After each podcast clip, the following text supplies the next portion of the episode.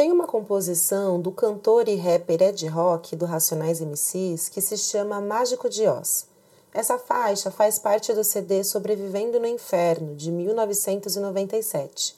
Não sei se você lembra ou se conhece esse som, mas começa numa batida meio blues e o Ed Rock manda assim: Aquele moleque sobrevive como manda dia a dia, tá na correria, como vive a maioria, preto desde nascença, escuro de sol, eu tô pra ver ali igual. No futebol, sair um dia das ruas é a meta final, viver decente, sem ter na mente o mal. Ainda bem, por mim e por vocês, que eu sou jornalista, né? Cada um com seu talento. Vamos lá, seguindo. Essa música é um clássico. A letra narra sobre uma criança que está nas ruas da cidade de São Paulo tentando conseguir algum dinheiro. Se você nunca ouviu, fica a dica. Depois desse episódio, coloca para tocar aí no seu radinho. O lance é que a letra é de 97, mas poderia ser de 2021. Você percebeu o aumento de crianças nas ruas? A Constituição Federal proíbe trabalho noturno, perigoso ou insalubre a menores de 18 anos e proíbe qualquer trabalho a menores de 16, a não ser que seja na condição de aprendiz a partir dos 14. Mas o trabalho infantil nunca foi erradicado do nosso país e essa realidade tem piorado durante a pandemia. É sobre isso que vamos falar no episódio de hoje.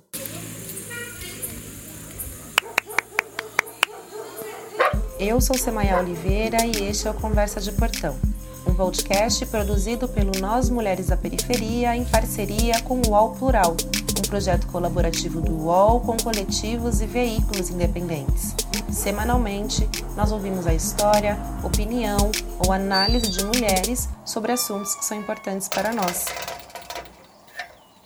Em pleno século XXI, a gente ainda tem esse tipo de coisa. Só no estado de São Paulo, nos últimos 10 anos, mais de 13 mil crianças e adolescentes sofreram aí acidentes de trabalho graves. São quase quatro vítimas por dia, com idades entre 5 e 17 anos. E agora, com a crise econômica provocada pela pandemia do novo coronavírus, o número de denúncias aumentou. O infantil voltou a crescer durante a pandemia em São Paulo. A informação é do escritório do Fundo das Nações Unidas para a Infância. Em agosto de 2020, foi divulgada uma análise do Ministério Público do Trabalho em parceria com a Unicef. A conclusão foi a seguinte: houve uma intensificação do trabalho infantil durante o período da pandemia na cidade de São Paulo. Comparando as famílias entrevistadas entre maio e julho do ano passado, essa condição aumentou em 26%. As famílias ouvidas na época estavam recebendo doações. E entre os responsáveis pelos domicílios, 79,1% eram mulheres e 20,7% homens. O levantamento reforçou que as mulheres são as mais afetadas no âmbito socioeconômico. 44,7% já estavam desocupadas antes da pandemia, em comparação a 36,1% dos homens. E nos dois casos, muitos perderam o emprego durante a pandemia. O pior é que esse cenário não parece melhorar. Um cenário de 15 milhões de brasileiros desempregados. Esse número só não é ainda maior porque muitos desistiram de procurar uma ocupação, de tanto levarem não e também por medo da Covid-19. Você conhece alguém nessa situação? Esse contexto todo só aumentou o risco de mais crianças perderem a infância trabalhando. Para falar sobre esse assunto, convidamos Elisiane Santos. Ela é procuradora do Ministério Público do Trabalho e especialista em Direito do Trabalho pela Fundação Faculdade de Direito da UFBA. Em 2017, Elisiane defendeu uma tese de mestrado na USP com o seguinte título: Trabalho infantil nas ruas, pobreza e discriminação. Crianças invisíveis nos faróis da cidade de São Paulo. Depois, ela lançou o livro Crianças Invisíveis pela editora Diálogo Freiriano. Para começar a nossa conversa, eu perguntei para Elisiane por que falar de trabalho infantil é importante nesse momento. Por que, que a gente precisa falar sobre isso? Porque, embora no Brasil exista uma ideologia né, que foi sendo incorporada no, no dia a dia das pessoas, de que é normal ver crianças trabalhando, e isso se reproduz em alguns mitos, né, no sentido de que ah, é melhor estar tá trabalhando do que estar tá na rua, é bom trabalhar porque é aprendizado. Né? Na verdade, tudo isso ocultam né, as violências que estão por trás do trabalho infantil. E mais do que isso, por trás dessas falas, né, existe uma discriminação em relação, principalmente às crianças negras e às crianças pobres e à classe trabalhadora de forma geral, porque você só ouve esse discurso defendendo o trabalho de crianças e adolescentes para essas famílias que estão né, em condição de vulnerabilidade. Você não ouve essa fala de pessoas de classes médias, né, classes altas no Brasil, defendendo que os seus filhos trabalhem. Ao contrário, você ouve sempre uma defesa de apoio né, no estudo. Quanto mais anos de estudo, as famílias querendo que os filhos façam faculdade, graduação, pós-graduação, né, e por aí vai. Então, quer dizer, é um pensamento também que exclui, né, exclui pessoas de direitos, né, do acesso a direitos fundamentais e nega às crianças e adolescentes mais vulneráveis esses direitos tão fundamentais que é o direito à infância, que é o direito à educação, né, a ter uma educação de qualidade e se inserir no trabalho de forma protegida e qualificada na idade adequada para isso. Essa cultura de é bom trabalhar cedo, entre aspas, está bastante presente no nosso dia a dia. Um exemplo é essa declaração aqui. Olha só, trabalhando com 9, 10 anos de idade na fazenda, não fui prejudicado em nada. Quando alguém, um moleque de 9, 10 anos vai trabalhar em algum lugar, tá cheio de gente aí, trabalho escravo, no seu trabalho. Agora, quando tá fumando um paralelepípedo de crack, ninguém fala nada. Eu acho que você reconhece essa voz, mas não custa repetir. Você acabou de ouvir o presidente Jair Bolsonaro. Era dia 4 de julho de 2019 e ele estava em uma de suas lives semanais. Depois dessa fala, voltou a circular na imprensa uma entrevista que o irmão do presidente, Renato Bolsonaro, deu à revista Crescer em 2015. Nessa entrevista, Renato disse o seguinte: meu pai tinha o estilão dele, boêmio, mas nunca deixou um filho trabalhar porque achava que filho tinha que estudar. No caso da Elisiane, a conexão com o tema veio do seu próprio contexto de vida. Eu li isso no texto de abertura da sua tese de mestrado. Então, perguntei como foi que ela se conectou com esse assunto. Então, é, é um pouco difícil agora de falar, não, não, estava esperando essa pergunta, mas assim, a conexão com o tema, né, como você falou, na verdade é meio que uma luta na minha própria história de vida, né, e na vida de muitas pessoas, e acredito que da maior parte das famílias negras no Brasil, né, porque a gente vê vem dessa trajetória de naturalização do trabalho, de assumir responsabilidades familiares muito cedo, principalmente as meninas negras, né, que precisam cuidar de crianças menores, que trabalham em casas de outras pessoas, né? Eu, por exemplo, fiz esse tipo de trabalho gratuitamente, inclusive, porque não era nenhuma questão de ter uma remuneração por isso, mas era uma questão comunitária, né, de você entre aspas ajudar uma outra família ali sem nenhum olhar crítico crítico né, em relação a isso, porque é algo, inclusive, perigoso, né, uma criança estar cuidando de outra criança. Então, quer dizer, isso nega direitos aos trabalhadores adultos, por exemplo, falando do trabalho infantil doméstico, né? Porque uma pessoa, uma família que está explorando essa mão de obra infantil, ela está deixando de contratar uma trabalhadora com direitos assegurados, né? Então, isso economicamente é vantajoso para quem faz, para quem explora, e para a criança é um sofrimento, né? A gente não pode romantizar isso, porque é um sofrimento, é um sofrimento porque nós não deveríamos aceitar que as nossas crianças tivessem que cumprir determinados horários, cumprir determinadas responsabilidades, né, assumir responsabilidades domésticas de lavar roupa, de passar roupa, de cuidar de outras pessoas, né, de substituir uma mão de obra que traz riscos reais, né? E aí vamos falar de legislação, os riscos do trabalho infantil, os prejuízos à saúde física, à saúde mental, psicológica das crianças e adolescentes. Para quem tiver interesse, né, isso pode ser consultado, por exemplo, no decreto número 6481 de 2008, que traz uma relação de 93 atividades que são consideradas piores formas de trabalho infantil. A dúvida que me surgiu depois de ouvir essa resposta foi a seguinte: como é que a gente pode fazer um paralelo de duas realidades? Essa de quem deixa de contratar alguém para explorar uma criança e de uma família que não tem nenhuma condição de contratar esse serviço, que é o que acontece muito nas periferias. Sim, Então, a gente tem esses dois vieses no trabalho infantil, né? Aquelas pessoas ou organizações né, empresariais que exploram deliberadamente nessa né, mão de obra infantil e lucram com isso. E nós também temos esse cenário de realidade de famílias que muitas vezes já são exploradas em diferentes formas de trabalho, inclusive em trabalhos que são considerados é, em condição análoga de escravo, e que toda a família, as crianças e adolescentes terminam também vítimas dessas situações de trabalho. Então, a gente precisa ter esse olhar diferenciado, porque, obviamente, quando a gente vai pensar nesse trabalho infantil, que a família está, entre aspas, vamos colocar assim, né, impondo, mas ela também é vítima dessa violência do Estado, a cobrança que precisa ser feita é para o Estado brasileiro, porque o Estado, estou falando aqui abstratamente, né, mas assim, os municípios, os estados, todos os governos, todas as instâncias de governo, mas especialmente os municípios, precisam assegurar políticas públicas para que as famílias, né, a população adulta sim tem acesso ao trabalho formal, ao trabalho protegido e a uma condição de vida digna. Então essa é uma das questões também que eu trago nessa análise sobre trabalho infantil, porque durante muito tempo é, a gente ouviu sempre esse discurso, né? Ah, porque o trabalho infantil é cultural, isso é cultural porque as famílias querem que as crianças trabalham, né? Isso não é uma verdade, isso é uma meia verdade. A gente precisa entender por que que as famílias reproduzem isso, né? Então, como estava falando, isso aí vem lá do início, lá da nossa história, quase 400 anos escravização negra como violência aos corpos negros a, a, partir da exploração do trabalho, da brutalização, não dá nem falar de exploração, né, da brutalização do trabalho, ou seja, trabalho de forma é, é, escravizada, né, de pessoas adultas e muitas vezes se esquece também de crianças e adolescentes.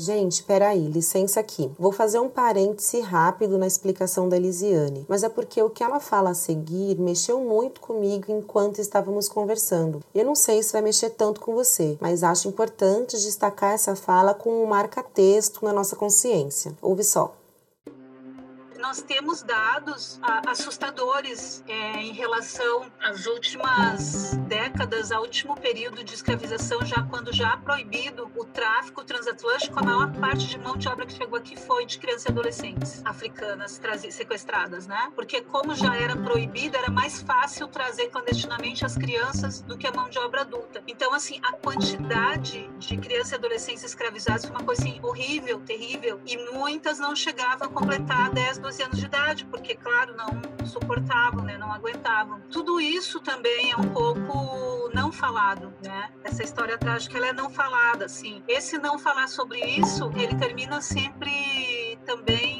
escondendo a responsabilidade do Estado brasileiro sobre toda a violência que foi praticada contra a população negra e o que aconteceu depois disso, porque essas crianças, adolescentes e esses adultos escravizados, quando nós tivemos a, a abolição né, inconclusa, onde uma lei formalmente libertou, aboliu o regime, né? Melhor falar isso, porque a maior parte, inclusive, das pessoas já estavam libertas, né? Mas aboliu formalmente o regime de escravidão, mas não assegurou direitos. Então, o que, que aconteceu? Todo esse trabalho precarizado da população adulta e das crianças e adolescentes, ele persistiu. E isso se, se perpetua na nossa sociedade até hoje. Né? Se a gente olhar para o trabalho infantil doméstico, mais de 90% são meninas e mais de 70% são negras. Trabalho infantil nas ruas também, mais de 70% são meninos negros.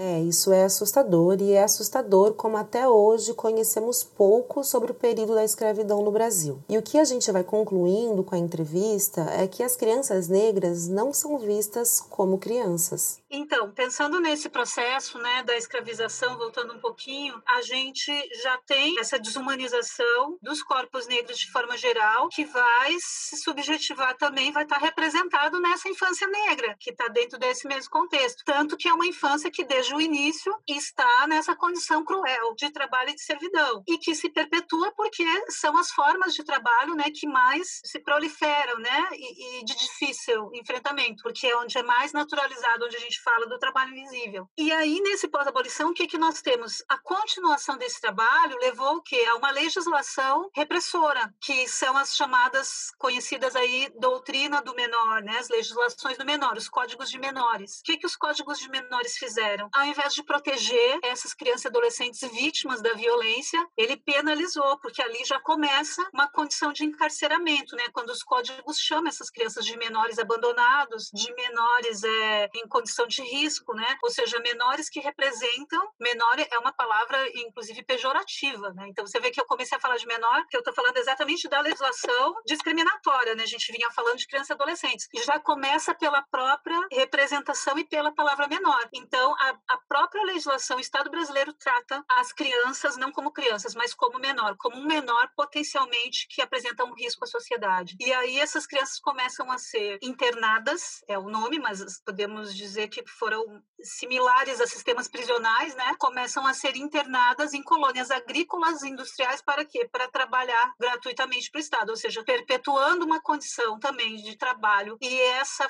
fala perversa, né, equivocada do trabalho como uma medida corretiva ou como aprendizado, que na verdade não é para criança ou para adolescente. Então vê que o próprio Estado ele legitima isso, né? Então a gente tem essa política de Estado e nesse processo já se inicia um encarceramento que você vê a legislação que vem depois disso é a legislação que cria as fundações de bem-estar do menor.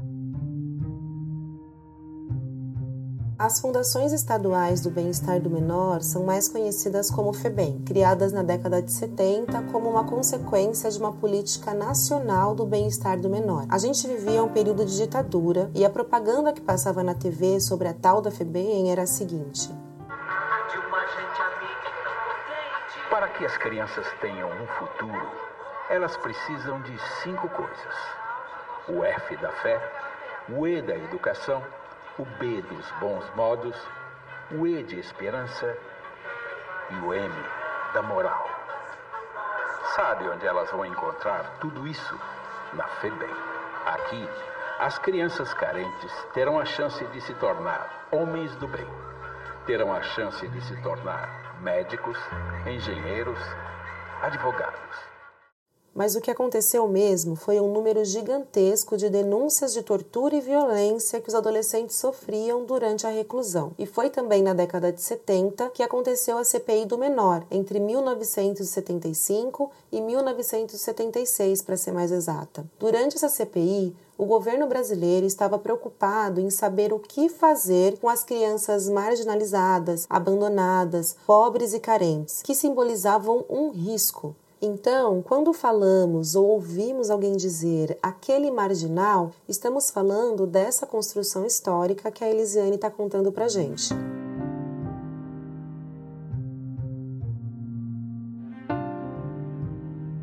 Agora, vamos ouvir um trecho do documentário Juízo, de 2008. Foi dirigido por Maria Augusta Ramos e parte do filme acompanha o tratamento e o julgamento de menores infratores, entre aspas, do antigo Instituto Padre Severino. Era um centro de reclusão lá no Rio de Janeiro. Hoje, o espaço é chamado de Centro de Socioeducação Dom Bosco. No caso a seguir, o jovem era acusado de participar do roubo de uma bicicleta. Quer dizer, eu fico espantada porque é um menino com saúde, graças a Deus, dois braços, duas pernas, podia estar tá fazendo uma coisa lícita.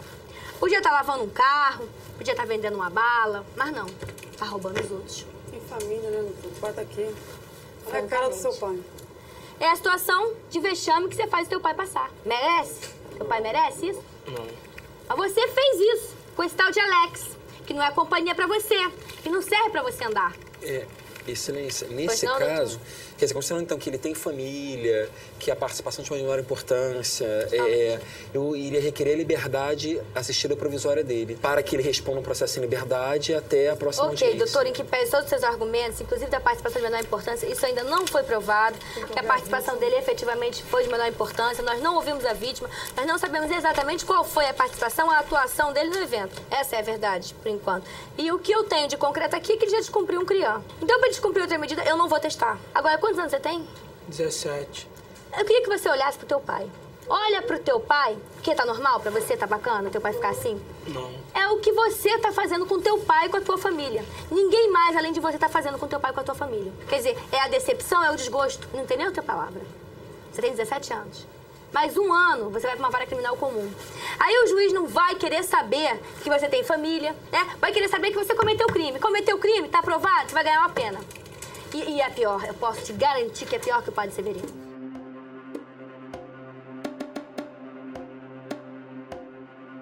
Depois desse longo parênteses, vamos voltar a ouvir a procuradora do Ministério Público do Trabalho, Elisiane Santos. Então, assim, o Estado, em vez de assegurar essa política de educação e profissionalização, que é um direito do adolescente também, e profissionalização é muito diferente de ingresso na atividade produtiva de trabalho, né? É uma condição onde você mescla educação e é, preparação para o trabalho. Então, o Estado, em vez de assegurar a política de educação e trabalho, ele vem com a política higienista. Tudo isso vai se traduzindo nos imaginários que são construídos, né? Porque o que que isso vai representar simbolicamente para a sociedade? Essa imagem que o próprio Estado construiu. Essas crianças são risco, essas crianças são depois chamadas de infratoras, enfim, até o, o que nós temos, a realidade, né? A triste realidade que nós temos hoje. E aí é uma questão de nós olharmos de forma atenta quem são a maior parte dos adolescentes que estão hoje nas fundações casa, né? Já, já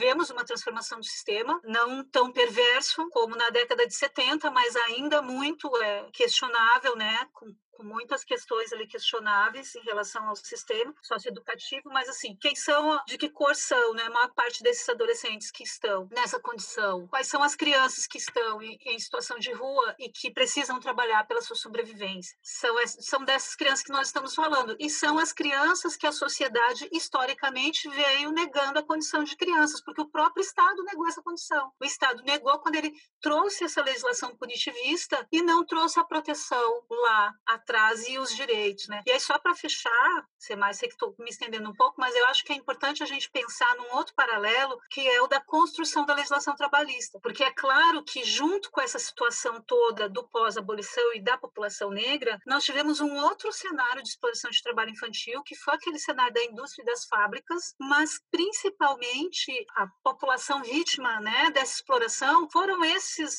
em sua maior parte, foram esses trabalhadores migrantes que foram trazidos na política de branqueamento, né, no início do século XX, que foram também explorados e com acidentes bárbaros nesse período de industrialização, mas diferentemente do que aconteceu com a infância negra, né, essa parcela da infância ela teve um olhar crítico da sociedade e uma revolta social e, e da classe trabalhadora, né, que foi o que levou à construção da legislação trabalhista. Então, a gente inicia aí no 1917, greve de 1917, depois primeiro Código de Menores em 1920 26, com uma idade mínima para o trabalho, e depois com a legislação trabalhista, CLTV, em 1943, né? Mas essa legislação, ela termina protegendo essa parte da infância brasileira. E a nossa infância brasileira negra, ela fica sem proteção e fica com essa estigmatização, que é isso que você perguntou, do porquê a sociedade não vê como crianças, né? Então, assim, é muito triste. É claro que a gente não vai ficar vivendo é, no passado, mas a gente precisa entender o passado para ressignificar esse nosso presente. A gente precisa desconstruir isso.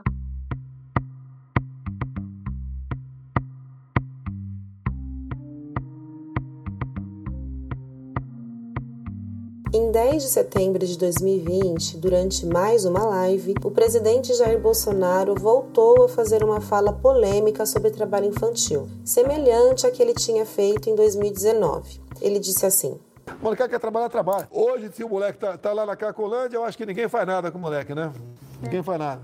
O presidente afirmou que ninguém faz nada, mas aí eu digitei trabalho infantil na Constituição e encontrei o seguinte: artigo 227. É dever da família, da sociedade e do Estado assegurar à criança, ao adolescente e ao jovem, com absoluta prioridade, o direito à vida, à saúde, à alimentação, à educação, ao lazer, à profissionalização, à cultura, dignidade, ao respeito, à liberdade e à convivência familiar e comunitária, além de colocá-los a salvo de toda forma de negligência, discriminação, exploração, violência, crueldade e opressão. Além disso, o Brasil tem o Estatuto da Criança e do Adolescente, conhecido como ECA, aprovado em 13 de julho de 1990. E no dia 8 de março de 2016 foi sancionado o Marco Legal da Primeira Infância, que protege os primeiros anos das crianças brasileiras.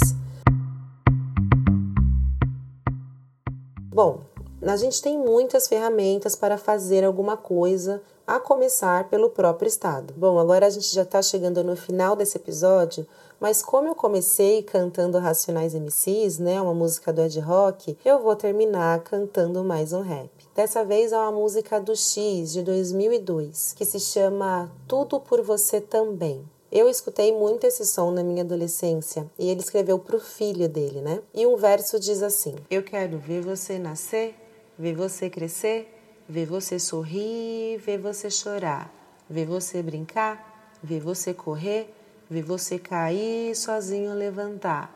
Ver você apampar com os mano da sua idade e tirar a mesma onda que eu tirei com os mano da Coab. Ter maior fidelidade com a sua gente C da 4P para não quebrar a corrente. Eu separei esse trecho porque eu acho que resume bem também um pouco do desejo que eu tenho, né? Que é ver as crianças de boa, ver as crianças pretas de boa também.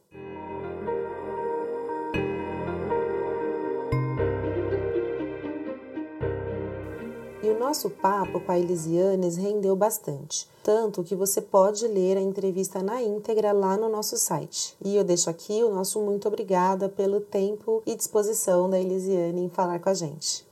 Obrigada a você, foi muito bom, assim, obrigada mesmo.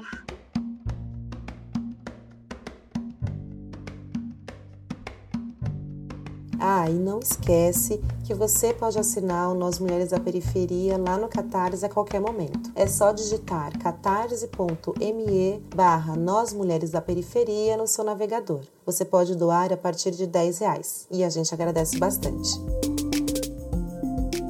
Eu sou Semaia Oliveira e este foi o Conversa de Portão, um podcast produzido pelo Nós Mulheres da Periferia em parceria com o UOL Plural, um projeto colaborativo do UOL com coletivos e veículos independentes. Semanalmente, nós ouvimos a história, opinião ou análise de mulheres sobre assuntos que são importantes para nós. Você pode ouvir a gente no Spotify, Deezer, Google Podcast e por WhatsApp é só se cadastrar na nossa lista de transmissão. Esse episódio foi produzido por Carol Moreno. Roteiro e reportagem foram responsa minha, Semaia Oliveira. Identidade sonora e edição Trilhará. Neste episódio, utilizamos áudios do SBT, TV Cultura, Poder 360 e um trecho do filme nacional O Contador de Histórias. Hoje eu fico por aqui e até a nossa próxima conversa de portão.